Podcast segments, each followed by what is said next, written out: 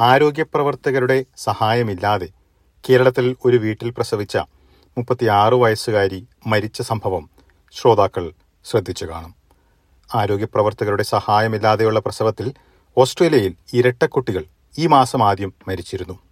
മിഡ്വൈഫിന്റെയോ ഡോക്ടറുടെയോ അല്ലെങ്കിൽ മറ്റ് ആരോഗ്യപ്രവർത്തകരുടെയോ സഹായമില്ലാതെ വീട്ടിൽ പ്രസവിക്കുന്ന സാഹചര്യങ്ങളിൽ കുഞ്ഞിനും അമ്മയ്ക്കും പലതരത്തിലുമുള്ള അപകട സാധ്യതയുണ്ട് ഇതേക്കുറിച്ചുള്ള മുന്നറിയിപ്പുകൾ അറിയാം എസ് ബി എസ് മലയാളം പോഡ്കാസ്റ്റുമായി ഡെലിസ് പോൾ.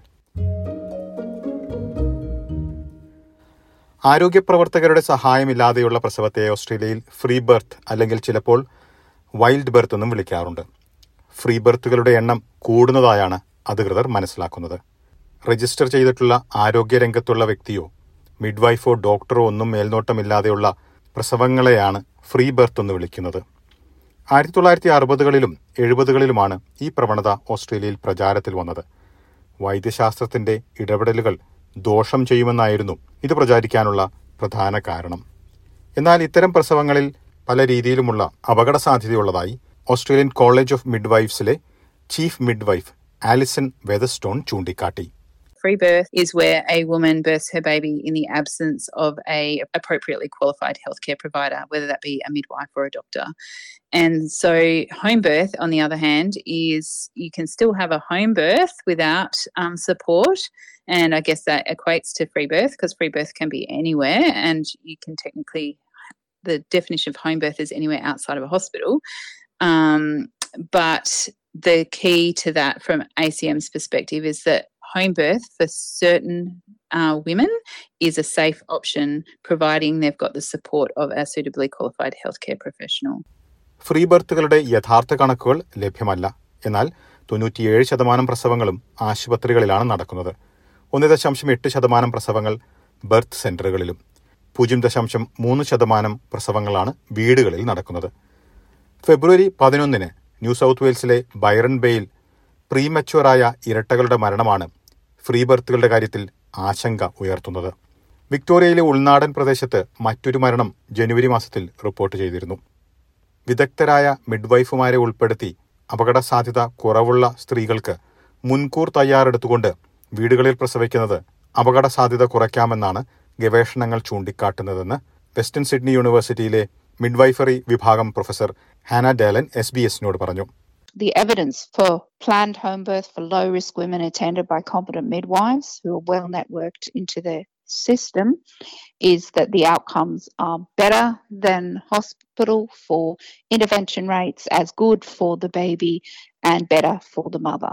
അപ്രതീക്ഷിതമായി സങ്കീർണമായ സാഹചര്യം ഉടലെടുക്കുമ്പോൾ ഫ്രീ ബർത്തുകൾ അപകടത്തിലേക്ക് നയിക്കാൻ സാധ്യത കൂട്ടുന്നതായി വെതസ്റ്റോൺ ചൂണ്ടിക്കാട്ടി Part of that is actually having a backup plan when things don't go to plan, and that would include emergency services retrieval. And I guess with free birth, often the woman isn't known to the hospital system. So when they're turning up requiring assistance, if they require assistance, then they're unknown to the hospital or care provider, which can cause delays in treatment and, and management. രണ്ടായിരത്തി ഇരുപതിന് ശേഷമുള്ള കണക്കുകൾ പ്രകാരം ആരോഗ്യപ്രവർത്തകരുടെ സഹായമില്ലാതെയുള്ള പ്രസവങ്ങളിൽ നിരവധി അപകടങ്ങൾ സംഭവിക്കുന്നതായാണ് വ്യക്തമാകുന്നത്.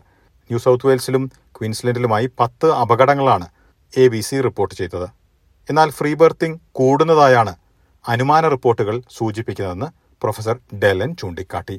It is being driven primarily by women's traumatic experiences in the system or their inability to find choices that suit their uh, what they want. For example, unable to find um, home birth supported midwife, unable to, um, you know, find a birth center, or just feeling uh, so bullied and coerced in the system that they feel there'll be no choice.